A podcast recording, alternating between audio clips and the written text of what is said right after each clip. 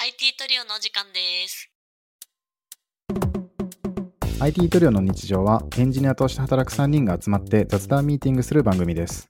毎週月曜日に更新するこのポッドキャストは、東京のスタートアップでフルスタックエンジニアとして働く小倉くんと、名古屋でエンジニアとして働く元デザイナーチーズと動画投稿が趣味のフルスタックエンジニアのなべちゃんでお届けしています。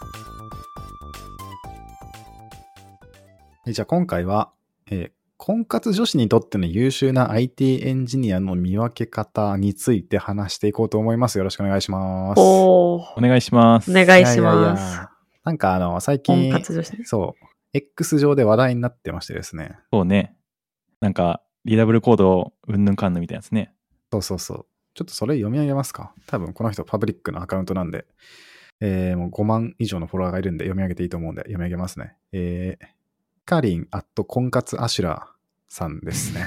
名前お婚もろい活アシュラさん名前おもろい な婚活者者って怖いよなちょっとなんかプロフィールによるとこの方は読むだけで結婚に近づけるブログやノートで婚活ノウハウを展開しているらしいです。なんかほうなるほほうほう有料ノートもやってるらしいですね。結構これで5万フォロワーだから結構儲けてそうですね。ど確かに確かに、はいもうちょっとそんな人が9月10日にしたツイートが違います。ポストが話題です。読み上げます。最近婚活女子から優秀な IT エンジニアの見分け方についての需要が多いので、有名 IT 企業勤務のエンジニアに聞いてたところ、以下の回答をいただきました。DW コードという本を読んだことがあるかと聞いて、なければ少なくともやめておけ。とのことです。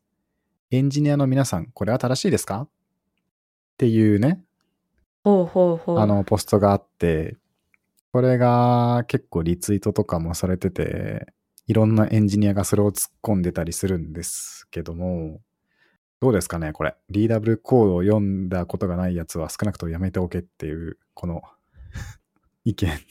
どうなんだろう偏っねてるよねエンジニアにもいろいろ種類いるしね まあねそうえまずあれだよね前提として婚活女子はうんなんで優秀な IT エンジニアを探しているのお金 あそうそうそこ気になったそこ気になった前提書いてあんのかな前提は、あんまり、み、うーん、書いてない書いてないうんね、書いてないけど、でも、あれじゃないですか、やっぱ、スペック、収入のスペックが平均値高いからみたいな、そういうことじゃないですか。知らんけど。そういうことねうんうんうんうんいやー何を求めるかですよねはいまあちょっと一そ旦うだね DW コード否かは置いといて、まあ IT のエンジニア、優秀な、もう社会にとって優秀な IT のエンジニアでも、それがパートナーとして優秀かは限ら ないじゃんねあ。絶対そう特にそうね。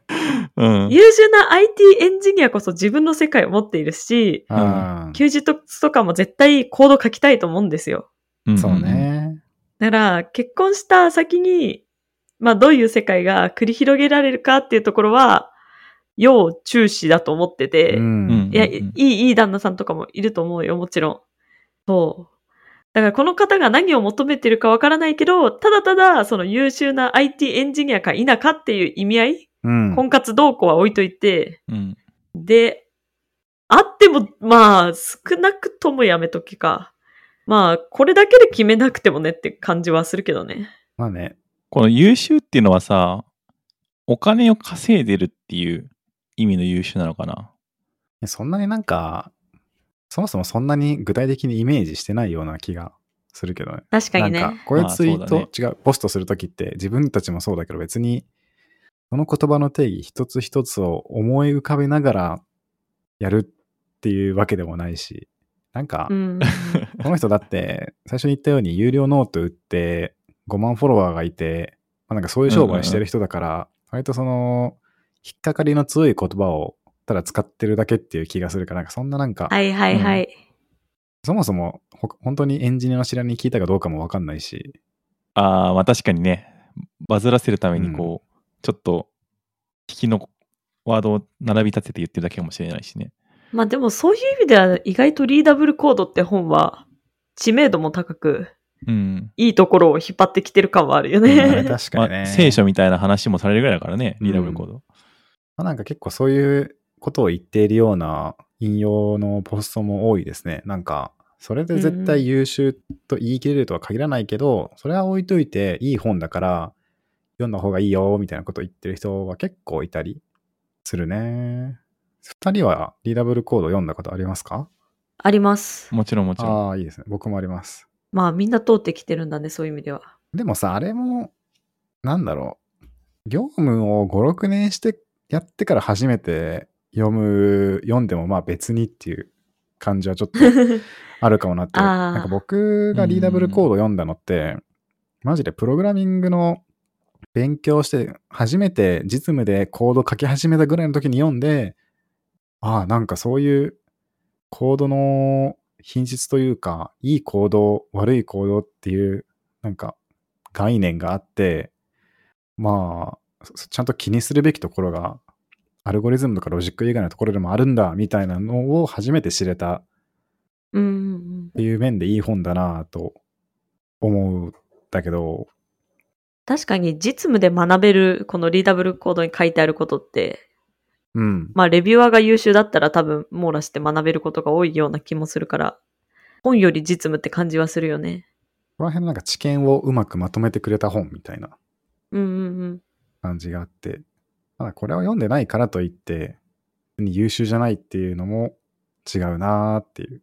うんうん。そうね確かにねうん。なんかあの数学でいう逆説のやつ成り立たないよねみたいなああ、あるねう。ん。 証明できそあれよね、その、そもそも、まあちょっと小倉君が言ってくれてたかもしれないけど、初心者が読んでて、みたいな話で、1年目、2年目の時に、その、その、リーダーコルベルコード読んでありますかって聞かれたエンジニアからするとさ、うん。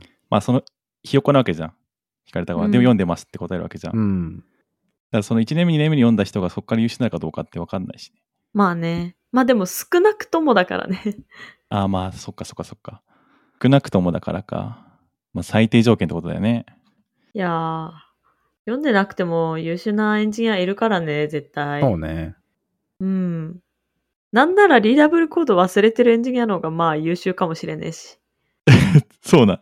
わうんいや、忘れてるっていうか、それこそ鍋ちゃんが言った通り、なんか、うんああ、そんな本あったね、ぐらいの。うんうん。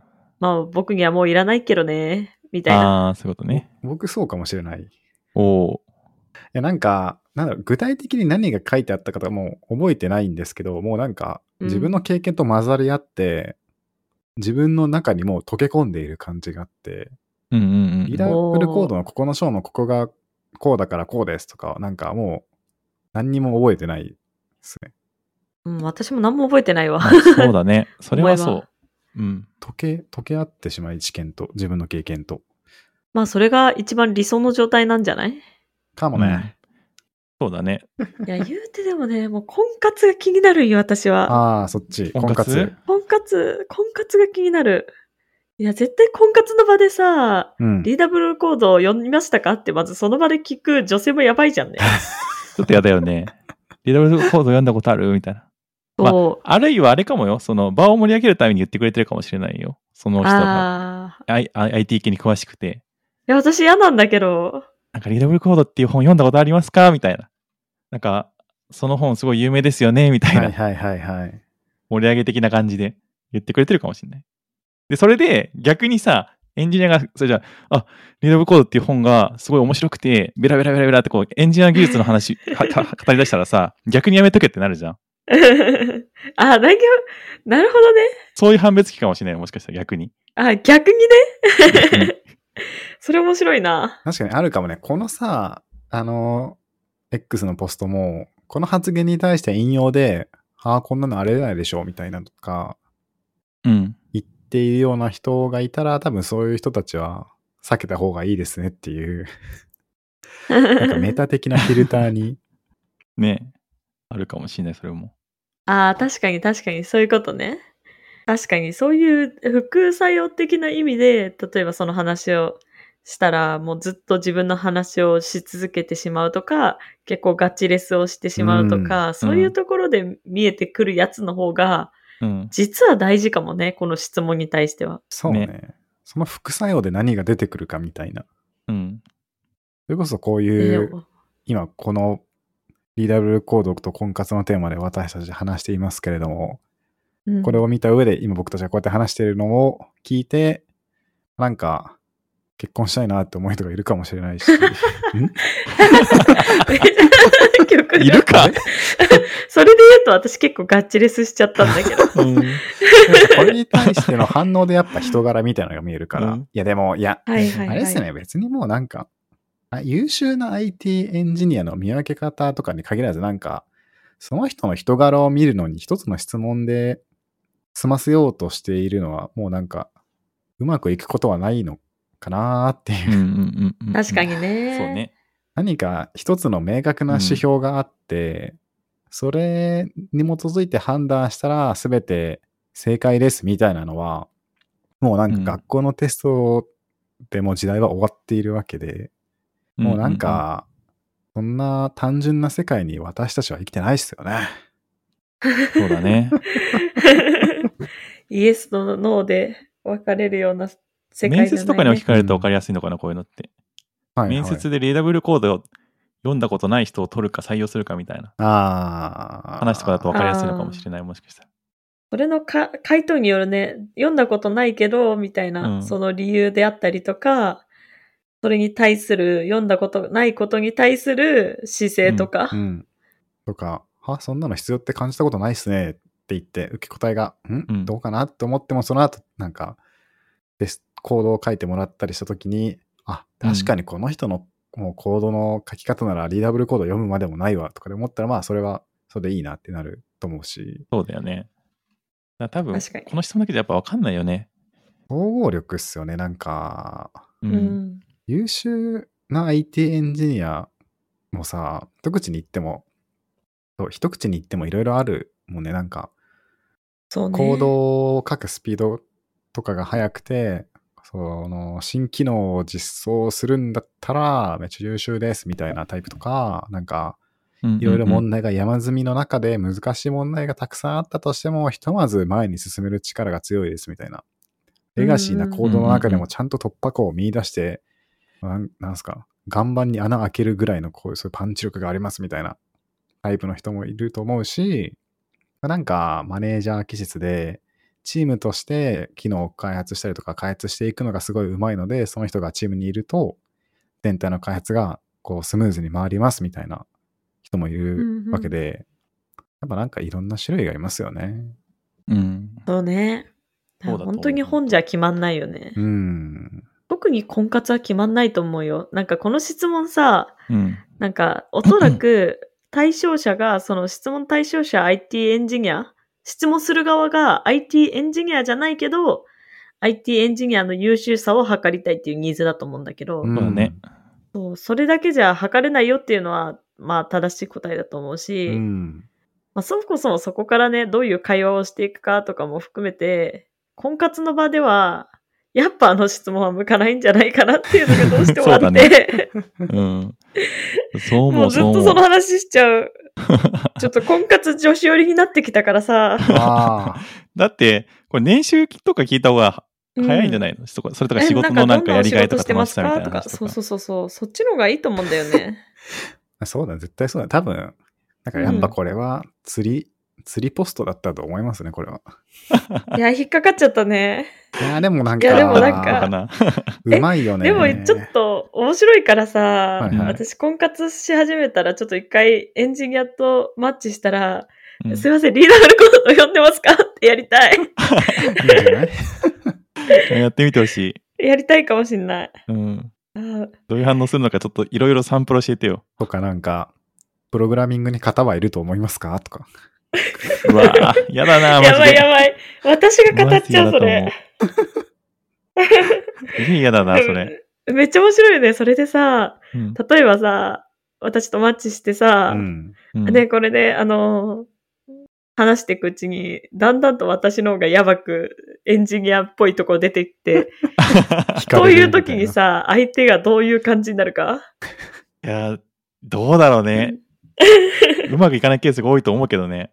え逆にでもなんかもう、あうんバチってくる人もいるかもしれあない。まあまあ、中にはね。エンジニア同士とかでね、話が合うってなったら、そうね。まあ、演者同士の結婚とかも結構聞くか。う。うんん。そうかも、確かに。 IT トリオ私はさ、すごい、まあめっちゃ話ずれるんだけど、うん。あの、元彼がエンジニアで、うんうん元彼との旅行でやった、あの、プログラミングしりとりっていう関数名をひたすらしりとりするっていう。何結構盛り上がったけプロど、グラミング何やってんだろううなって。 そう。やってた彼提案プで、ログラミングしりとりすすごい内容やね。 へーてか、元彼すげえな。ほんと好きだね。いやなんか多分共通項っていう意味ではうん。あるじゃんね。お互い精通してるうんものの一つとして、エンジニアリングっていうのがはいはいあるっていうね。あーあの、エンジニアのね、悪いとこはね、なんか日常会の中でね、ちょっとエンジニアしかわからんこと言うのよ。それはある。それが良くない。しょうがないじゃんね。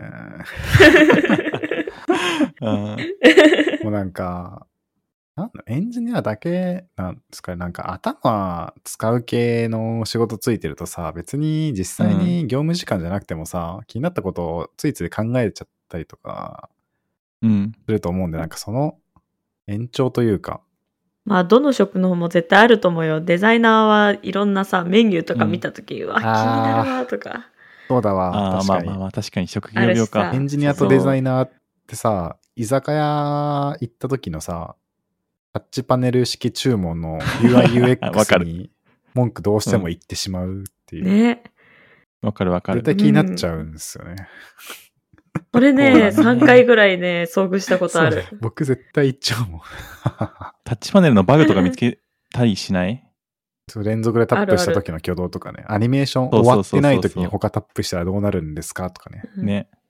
縦スクロールと横スクロールごっちゃになってあてー意味わからない挙動するとかさ。はいはいはあといね。。いやまあそういうのあるし、確かに思えばよく飲み会とかでデザイナーとかいる場でそれ盛り上がるわ。盛り上がる。絶対話題になるわ。まあそんな感じで、多分営業は営業で何かしらとか、マーケティングだったあらーマあーるケだテろィうンねグなんかしらってみんなあある、うんあると思うから、そっそっまあ婚活の場で、まあそういう自分の共通項として盛り上がれるならいいと思うけど、その人間の、なんだろう、一部分、その優秀か否かを測るために、 うん。あの、リダブルコードを指標として使うのは、私は違うと思ってるし、うん婚活の場でその話をすんなって思う派だから、なるほど。そう、自分聞かれたら、な、なんか嫌だなって。確かになんか、、うううん相手がエンジニアじゃないのにそれ聞かれたら結構嫌かもな。相手がエンジニアでそれ聞かれたら僕なんか嬉しいかもしれん。嬉しいっていうかあな本ん当か、ああ。共通の趣味ではないけど、共通でちゃんとある程度話せる項目が明確にわかるん で、ああ、なるほどうんうんうんね。じゃあ、あの、エンジニアしりとりいいと思うよ。 でもさ、婚活の場でさ、急にさ、なんか、コードに対するガチ議論始まったら嫌なんだけど、そっからそれは嫌仲だがこ深まるこういうコードははクソコード、こういうコードはいいコードみたいな話がさ、バチバチバチってこう、そう婚活確のか場にもね。始まったら嫌だドけラどな。ドラマでありそう。ドラマとかなんか少女漫画じゃないけど、こう、はいはい はい。最初の出会いは最悪だったのに。 いつの間にか気になっなんてかさ、海外のやつでさ、あるよね。うんあるんだあの、あ、実は美魔だったのねっ ていう。何今そクれソとビーマのそやうつそうね。そう。はいはいあるよ。ね。あるね。タブ派、半角スペース派みたいなやつかね。あそこで急に没頭し始めるやつね。没頭没頭じゃねえ。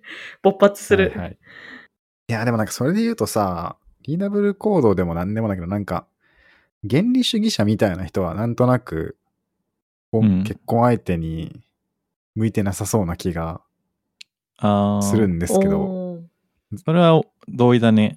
なんか絶対これがいいみたいな、こだわりが強いってことだよね。そう、それで、なんだろう、あんまり自分を曲げないあ系の人うんうんなんていうのかな。絶対的な正しさが存在していて、それに従うべきみたいな派の人って、結構なんか人間関係においてはちょっと仲を深めるときに結構ややこしくなってくるのかなっていうちょっと気がしあ。はまいしてはですね。いはい。なんか、いや、結婚してないから知らんのだけど、結婚した場合、多分なんか、その二人の間とかで、妥協というか、いろいろな意見の相違の落としどころを見つけていく作業がなんかめちゃくちゃ必要だろうなとは思うんですけど、うんうんこれで片方が原理主義者とか絶対的正しさ信者の場合って結構その落としどころ見つけるのが非常に難しいんじゃないかなとか思ったりうんまして、うん、別に結論はないんですけど。いや、でもなんとなくわ かる。ってことはわかるね。だからまあ、基本、相手の言うことを、まあ、従いますみたいなうん感じの関係になりがちだよね、そういうのってね。なんか原理主義者でいいとは思うんだけど、それをそのパートナーとの関係に持ち込まないでほしいなと思ってて、はいはいはいうんはそうい。いう場では、まあ二人のいわゆる原理があるから、 そうね。あくまで自分の世界だけじゃないから、っっていうところを考えられる人だったらいいんじゃないかなって思うよ。なるほど。勉強になります。あの、おオールロジッないク、オールロジカルはダメですか。オールロジカルでオもー、ル的に考えて、こちらの方が絶対にいいですみたいな。それに対して女性側からの、いうんわゆる情緒的反論とかがあった時にどう対応するかっていう塩梅をうまく見極められる人ならいいんじゃないですか、知らないけどそこは私も結婚してないからそこは情緒的に対応せず知らなにろ論理的にこっちがいいんでこっちにしますって言われたらちょっともうダメ、それは。え、わかんない。それが好きな女性だったらいいんじゃないって思うけど、でも、その、人間の心ってさ、ロジックだけじゃないと思うのよ。そうですな。そうだと思うよ。うん。そう。そんなね、ロジックみたいに簡単に紐解ければって言ったら失礼だけど、すべてロジック通りっていう風にできたら、難しくないのよ、いろいろ。まあね。うんうんうんもうう、んね。あーなんかちょっと、熱くなっちゃったん だけど、ちょっと熱くなっちゃったんだけど、すべてロジックを信じてる人とは私は合わない。以上であす。ー。そうロジック、ロジック原理主義だから、それも。ロジック原理主義、うんそう。私は論理的に正しければ全て正しいはずだっていう。はい今、情緒的出ちゃったもん、私。え情緒的だったのかなダメやわかんねえや。ーめっちゃ今、情緒的だったよ。そう。ロジカルに情緒的だったかもしれない。ロジカルに情緒的だった、確かに。ちょっと熱くなったもん。まあでもなんか、そこの情緒とロジカルの、何、重みの差が、ちょっと、何差が大きすぎると、それはそれでなんか別にうまくいかなさそうっすよね。うん。まあね、そう、逆にさ、大きすぎて、お互い無関心みたいな状態の、あーなんだろう。お互い違ってお互いいいみたいな。はいはいはい。感じの、なんだろう。一緒になんかしようじゃなくて、別々の、うん。別スレッドで動いてる感じの状態だったらいいんじゃないって思確かっにちゃう。。あ、でもさ、あー、確か思っにた確かなんに。かそれのいい夫婦といい何父親母親もなんかまた要素違うなみたいな感じがあってなんかあー子供いない場合は別になんかその別スレッドで動くので問題なさそうだなと思うんですけどなんか子供できた場合って確かさに一緒に何をするべきかをちゃんと決めなきゃいけないしそこ確かにでね子供がいるからさちゃんとシングルスレッドで動かすための結論が必要になってくるじゃないですか。いや、間違いね エンジニア用語だな。まあ私から言い始めたんだけど。え。間違いねそこで、そう、子供ができた場合に結構フェーズ変わるな、みたいな。え。うん。確かになそれはね、本当にね、マジで思う、本当にう。んあの、そうなんだよな。え、経験 者反応い。や、経験者っていうかね、カップルとしてはね、良くてもね、やっぱ夫婦としてどうなるかってね、マジで分からんと思うんだけど、うん。そうそこを想定して、結婚までちゃんとしてる人ってどれだけいるのかなっていうのはすごい思うことがある、たまに。確かにね、結婚はゴールじゃないからね、スタートだかうらん。そうね。ね。そうなんかこの年になると結婚ゴールみたいなさ、雰囲気すごいか らさ、うんあそうね27歳なんですけうど、ん確かにね。来週。で。ああ、来週で。おめでとうございます。おめでとうございます。その結婚ゴールじゃないしさ、その、そうだね。結婚して、その夫婦、なんで言うんだっけ、その、こ収入はあるけど子供がいないみたいなのって確か、ディンクスって言うんでしたっけ、今は。ああ、なんか聞いたことある。えーそんな言いうん方するそんんなだ言い方してた気がす結る。婚して子供が欲しくないパターンと欲しいパターンでも、まあ、なんかうまくいくとの組み合わせって違ってくるなっていう。あうん。あ、もういろいろ結婚って考えなきゃいけないことがあって、そうなんだ大よな変だよね。で、も、考えすぎたら負けなのかもね。なんか、 うん、なんだっけ、キキキリンさんもさ、言ってた気がするんですけど、結婚なんて愚かじゃないとできないみたいなことなんか言ってたような気もして、 ああ、はいはいはい。おーうん、賢いとけ、賢賢い人は結婚なんてできないよみたいな。愚かなうちにしておかないと結婚なんてできやしないみたいな。まあ、一定心理かもな。そこもちょっと俺はね、ちょっとね、 思うことあるけどね。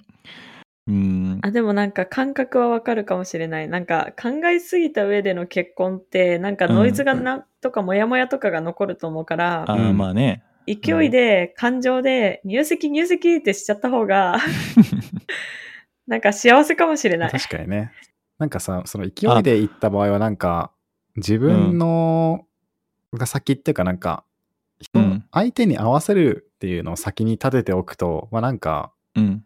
問題があっても自分が変わればいいみたいなマインドでいいんですかね知りませんが。ああ、そうじゃないだ から、お互いがさ、入籍入籍って感覚だったらいいと思うんだけど、うん。うん。片方が重く捉えた捉えてたらした時に結構問題が発生してるのかなと思ってて、おー温度感が違ったりすることあるじゃん。そうね。それが多分ね、後々効いてくると思う。なる多分。だから、片方だけの問題じゃないんだよね、やっぱね。そう片ですよね方だけ入籍入籍だと多分、うまくいかなくなると思ほど。うん。う。将来的に。いやー、そうね。なんかすごい、刺さる人には刺さるような会話だった気がする、今のは。考えさせられました。難しいね。この独身3人なんで、ここう。ん。そうだね。独 身、独身トリオの日常ということで、なんか、独独身身の3人がなんか言ったら、みたいな。 ああ、本 当にね。なんかあの、あれ ですね。聞いている方で、あの、すでに結婚されていて、結婚生活されて、順調にいってる方がいたら、ちょっとなんか、教えてほしいですね。エンジニアの。確かに確かに。既結婚婚者生生活活の聞くってリいアうルのやりたいね。確かに、ちょっとぜひ、絶対いると思うんですよね。ちょっと教えてほしいです絶対いるとうね。ん。うん。いや、このテーマいろいろ意見欲しい。リアルを欲しいよね、ちょっと。そう、リアルここらを、私たち結構仮想で話してるから、そうね、そうね。リアルな声を求めてます。求めてます。どうか。お、お願いしますおす。お願いします。できれば、子育てしてる方が、だとなおいいですね。これは。両方欲しいかな。両方欲しいね、両確かに。いろんなパターン。なんでもいいからちょっとリアルが聞きたいですって感じです。そうだね。じゃあちょっと、結構長くなってきたんで、はい。えはーいなん。だこれ。えーっ と、独身トリオの日常はでいいい、じじゃゃあん。独も身う今日トリオの日常会ということで、楽しくお話ができました。はい。ありがとうございました。ありがとうございましあたり。がとうございました。IT トリオの日常は番組へのお便りを募集しています。番組の感想や質問など、放送の概要欄にあるリンクから送ってくれると嬉しいです。また、このポッドキャストは毎週月曜日に更新しています。番組のフォローやレビューが励みになるので、ぜひお願いします。それではまた来週お会いしましょう。ありがとうございました。ありがとうございました。